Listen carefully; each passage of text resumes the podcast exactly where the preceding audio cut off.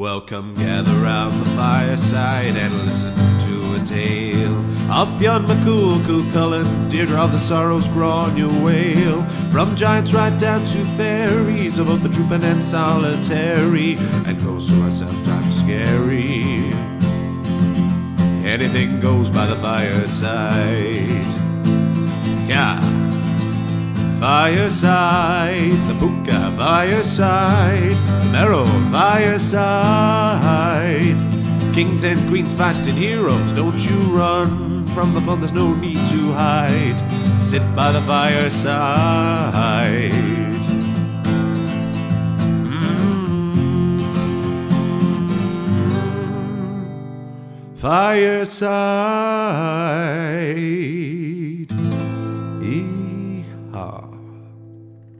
Hello, and welcome to Fireside, the Irish storytelling podcast. Each episode of Fireside, we take a story from folklore and mythology, retell it, talk about the story itself, and about the craft, culture, and history of storytelling. My name is Kevin C. Olahan, and I am your host and your Fireside Bard. It's episode three of Fireside, which is brilliant. Two in the can, everything's great, fantastic stuff. If you're new, if you, this is the first episode you're listening to, thank you for listening. Uh, I recommend maybe you go back to the beginning. This podcast should be able to be listened to out of order, absolutely. But in the first episode, I gave a bit of a background of an introduction to the podcast, and the second episode, I started the history of the mythology. Um, so we're hopefully building a bit of a pattern here. We're going to get clearer and smoother. Hopefully, there'll be less rambling, there'll be less M's and stuff as I get a bit more comfortable with that. We can only hope. So today, we're back to folklore. We're going to get right to the story because that's what I want the main thing to be. This is a story that, like the ti- I thought the title was great, so I started reading it, and it turned out to be one of my favorite ones that I found. So I thought it was a great one to get straight into with episode three. It's a story of Merrows, and you'll discover all soon enough. I'm not gonna, I was going to spoil it there, but I won't spoil it. I'll just get right down to the story and stop my aimless babbling. We'll talk more after, but here it is.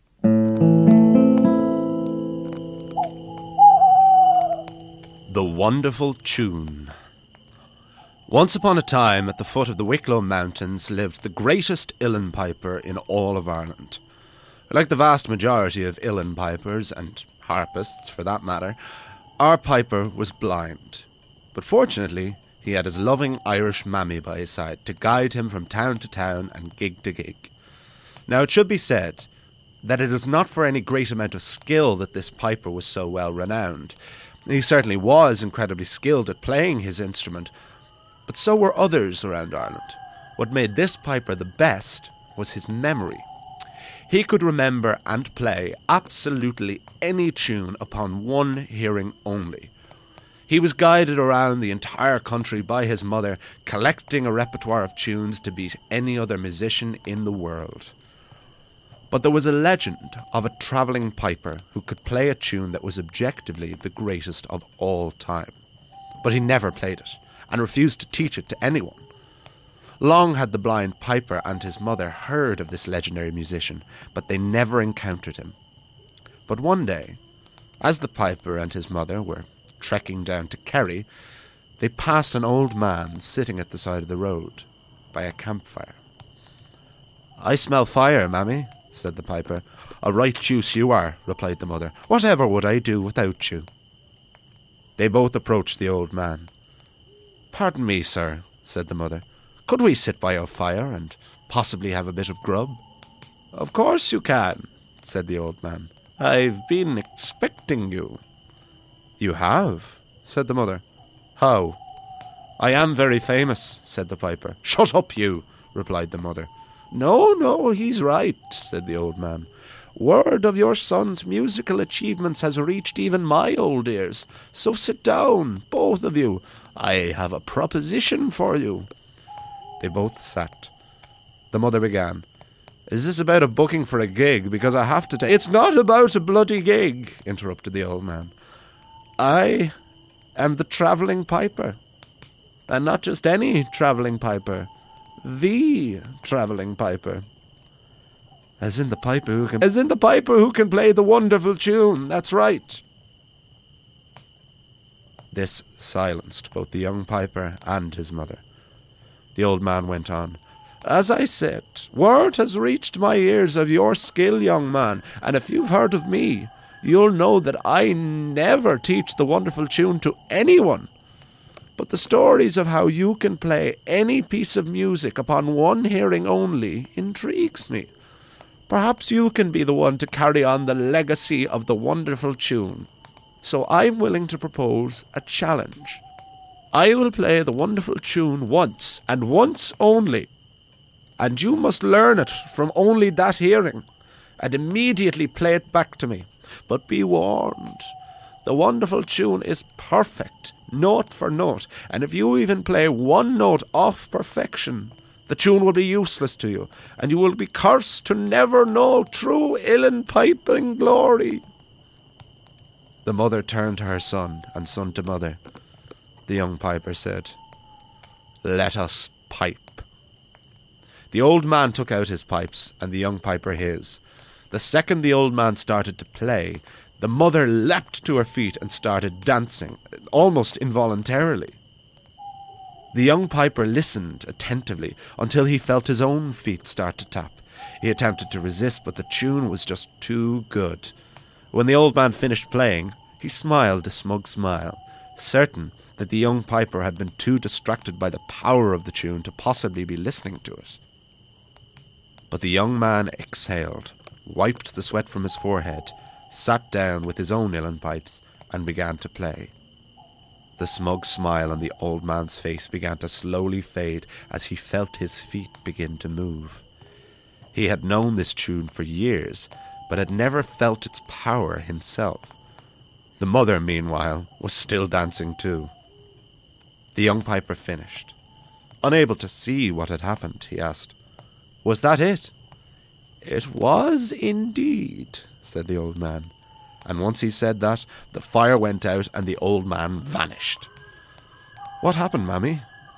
Your man just disappeared. That was a bit rude, wasn't it? Shut up, you. Now come on. We've got a gig to get to. The pair didn't have to travel far before they reached their destination, a picturesque little village on the coast of Kerry. Their venue for the night was the most popular pub in the village. They arrived, and the piper prepared to play. He couldn't wait to try out his new tune, unaware as he was of its true power. His mother had not told him what had happened, only seen the prospect of more fame, glory, and gigs for her son once he played the tune even once. The young piper began to play, and of course, as soon as he did, every man, woman, and child in that pub stopped what they were doing and began to dance. Once the wonderful tune had ended, the crowd erupted into applause. The village dance master approached the piper and said, That was the best tune I have ever heard. Can I buy you a drink? I wouldn't say no, was the reply, for apparently no piper or school teacher ever refused to drink. What'll you have? Anything that isn't plain water would be grand. Have you any whisky? Have I any? I've a bottle of the finest whisky in the world. Unfortunately, I've no glass. Ah, that's grand. The whisky's what's important. And with that, the young man grabbed the whisky and sculled the entire bottle. He then handed the dance master back the empty bottle. You are not wrong. Hmm, that is the finest whisky I have ever tasted. The dance master was outraged. You absolute divil! You didn't have to drink the whole thing. I've been saving that bottle for 27 years. I never even got to taste it myself. Well, first of all, there's no need for that kind of language. And you must excuse me, I, I think I need to sit down. There are not many people who could down an entire bottle of whisky and stay standing, and the young piper certainly wasn't one of them. He stumbled back over to his seat and scooped up his uilleann pipes. For although when the majority of us are in the grips of inebriation, we go looking for love, a fight, or a bin to puke in, the musician will always go looking for his instrument, and also the other three. Usually, the effects of alcohol would impair the musician's skill, but for whatever reason, this particular bottle of Uisce Beatha gave the piper Dutch courage like no other. He began to play the greatest version of the greatest tune that had ever been heard. The whole room started to dance uncontrollably once more. But the impact of the tune extended further than that. All around the village, people arose from their beds. Even thieves and robbers halted their illegal activities to have a bop to this absolute banger. Most unusually of all, at the seashore, fish leapt out of the sea and started to have a boogie as well. To their death, one would assume. But from among those dancing fish rose a beautiful woman of the sea, a divine Merrow, with green hair and wearing a dress of foam white with translucent skin. The Merrow made her way through the village to the very pub the music was emanating from. She walked through the crowd right up to the young piper and said to him, that is the most beautiful music I have ever heard, and I'd like you to come and live with me in the ocean and to become my husband. The piper, while still playing, said, You're drunk again, mammy. What did we say about this? The Merrow realized the piper was blind and said, I am not your mother, young piper. I could tell you what I am, but I think it would be better if you felt it. The Merrow leaned over and kissed the piper and he kissed her wet, salty lips and felt her seaweed green hair brush his face, and he knew exactly what she was. It is not every day that a blind uilleann piper is propositioned by a merrow, but still the young piper was reluctant. I would love to come and live with you, but if I can't even see on land, I wouldn't have a whole heap of luck breathing under water. The merrow smiled. Fear not, my new beloved. For I am a princess, and my father is king of the Irish Sea, which is the best sea, and he will give you gills to breathe with, and fish eyes to see, so that you may live and see under the sea. See, do you get? Oh no, no, I get it. Say no more. At no point in the preceding conversation did the young piper ever stop playing that wonderful tune. The gig is the gig, and the gig must go on always. But when the piper's mother saw what was happening, she was absolutely horrified. She thought to herself, Ah, my son can't marry her. He's only just met her. Also, she's weird looking. And a fish. Am I to have a hake or a cod for a grandchild? Should it come that one day, on the boil, with salt and butter, I could end up eating my own grandchild? Unfortunately for the mother, as much as she wanted to go over and put a stop to this coupling, she just couldn't stop dancing. She tried calling to her son, pleading him not to leave her after all that she had done for him, caring for him his entire life. But the young piper was hooked. He turned to her on his way out. Sorry, mammy, but I'm in love. I'll never be able to thank you for all you've done for me, but I should have gone off on my own a long time ago, but I couldn't because I was dependent on you for your eyes.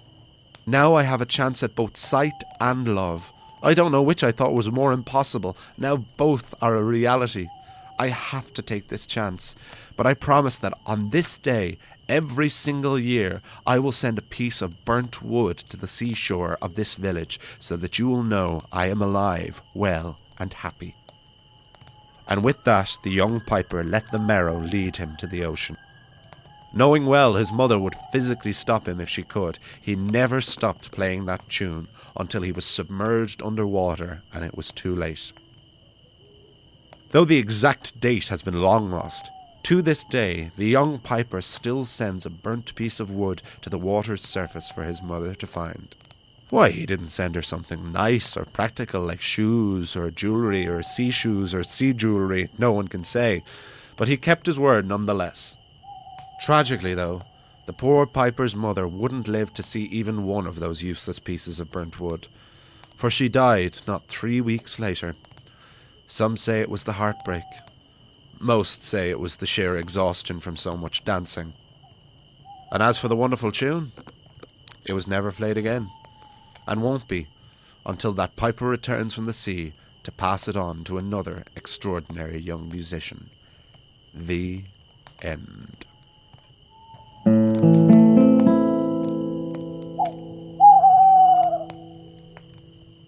There we have it.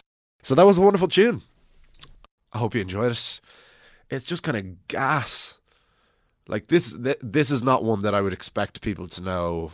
it doesn't seem to be that popular, and so this is one that I hope like will be the first time people will have heard it uh, and that will like it. To start off with, I'd like to talk a bit about Thomas Crofton Croker, who wrote this. This is like mid mid 19th century, like mid 1800s. So this is pre Lady Gregory Yeats. This is pre Gaelic revival. So this is Thomas Crofton Croker. This is considered the earliest uh, book of folk tales in terms of contemporary folklore. Uh, the first time these stories were really written down. So Thomas Crofton Croker, he is he's the daddy, he's the godfather going back. And there's a couple of really interesting things about him. He isn't really considered a folklorist because he actually.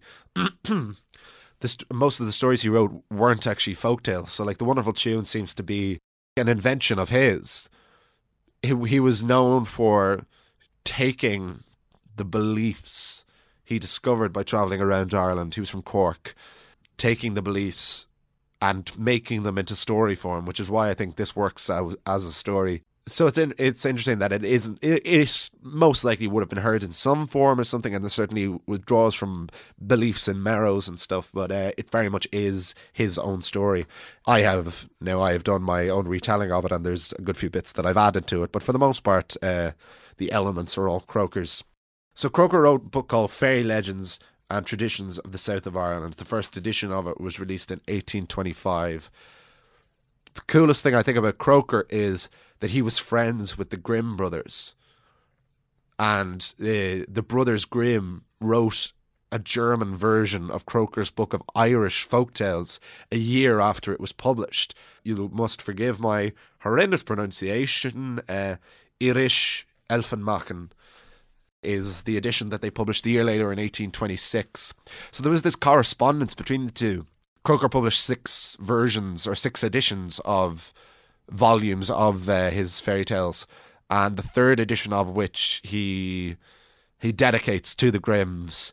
So there was very much this back and forth between them, which is really cool, considering the Grimms are very much, you know, the godfathers of all fairy tales in the Western world. Certainly, uh, it's really interesting that even they had an interest in Irish folklore as well, not just their own German folklore, which it bolsters me a little bit as well, like knowing that they were there was the interest there and that they were discussed even back then, and that obviously have faded since, and so it gives me more reason to bring more of them back.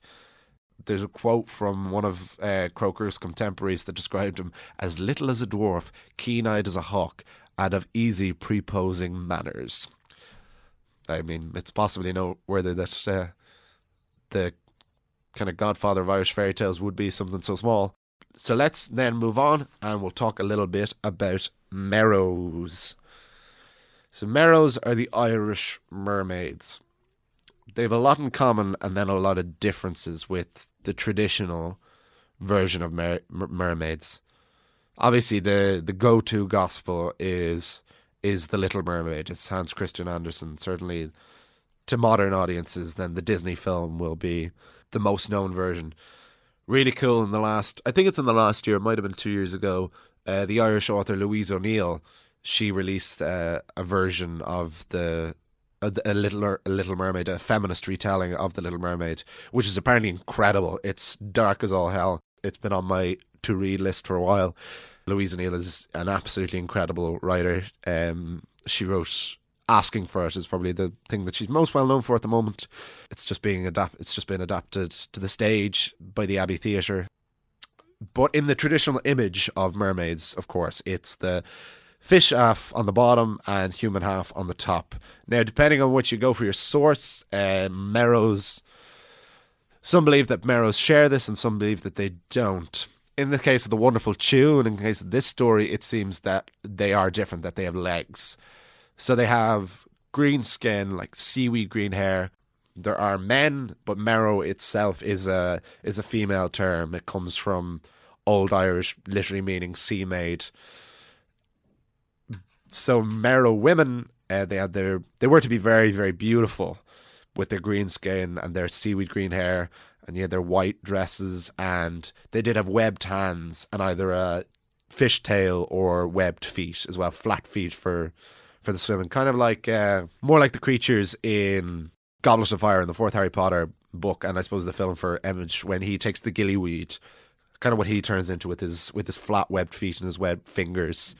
That would be what a Merrow would more look like. Merrow men, on the other hand, were supposed to be ugly as all hell. They had uh, they'd green teeth, green hair as well. They had pig's eyes and red noses. The red nose, I don't know where the pig's eyes came from now. I'm trying to picture pig's eyes. Like, would that necessarily be a bad thing? Pigs have quite friendly eyes, don't they? I will have to look up. I will have to Google some pictures of pigs uh, to confirm or deny that. The red nose is. That's thought that that might be come from drinking brandy. Damn you, Peppa Pig. Oh, they are quite dark, actually. And just looking up pictures of pigs' eyes. God, pigs are so cute they're very much just big black eyes. Yeah, I can imagine that on a human that that wouldn't be too great, or on a humanoid creature anyway.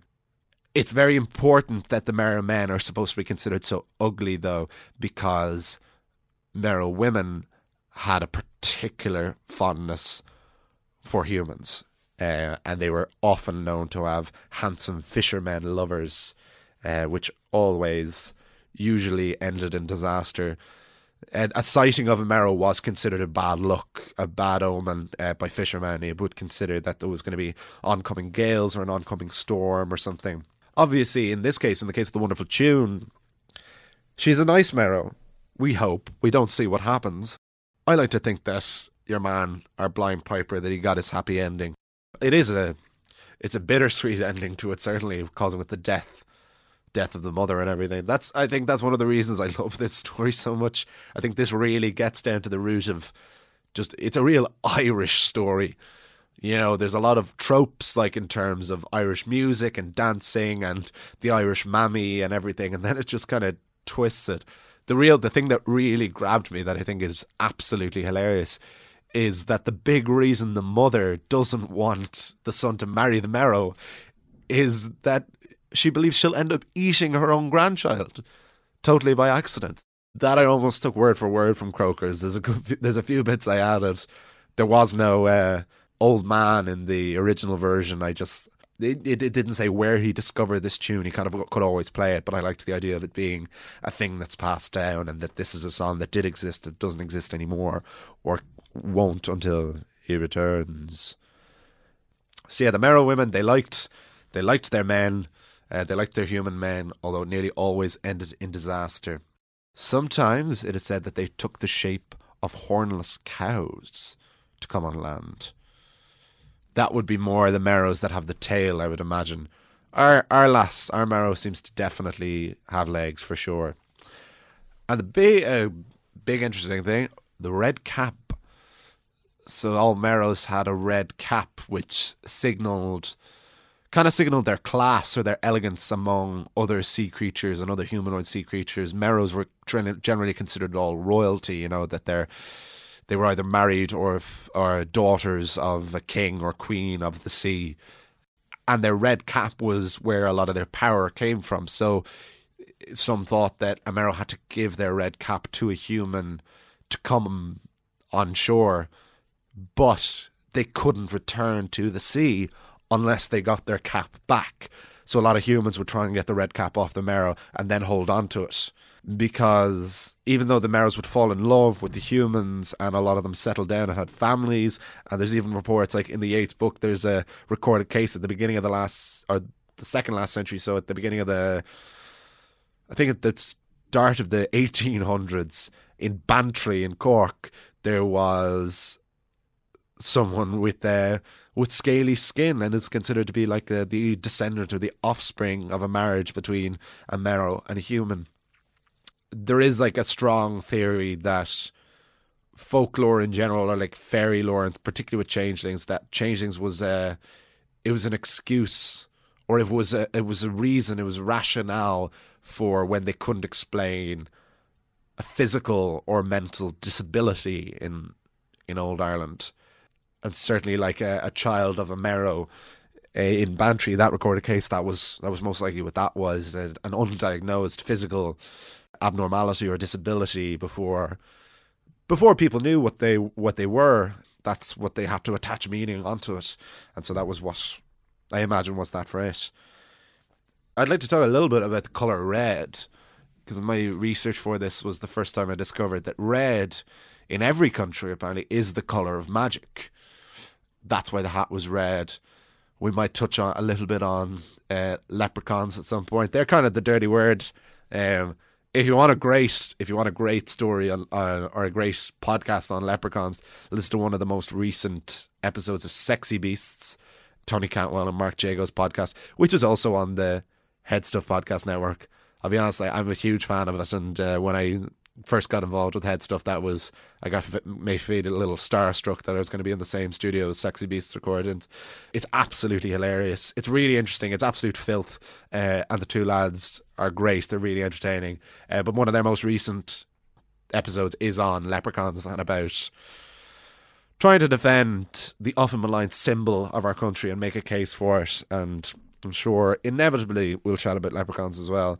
But the one thing I will say is that leprechauns, before they were green, before they were made green, it was thought by Darby O'Gill and the Little People, the Disney film from the 50s, 60s, um, that that was the first time that they were transitioned into the green color that we know. But before that, they were all red. Like nearly all other fairies, they all wore red caps, red cloaks, because red is apparently the color of magic. Because to reference another another podcast that I'm hugely fond of, the Blind Boy podcast. He did he did an episode oh, a good few months back, I think, on Caravaggio, and he talked about paint and about the expensive colors. He talks a lot about blue. It's like the reason that the Virgin Mary was blue was because blue was a really expensive color, and red would have obviously been one of the uh, uh, an expensive color as well. So interesting that red is the color of magic. Uh, and it makes sense. Like, I suppose there's very little. I'm trying to think of anything in the natural world that is red. It's not a color that you really see naturally that often, maybe in like a flower or something, but it's the color of, it's the color of fire, it's the color of blood. And that's why there is like this supernatural, magical element to the color of red and why it was so associated then with magic.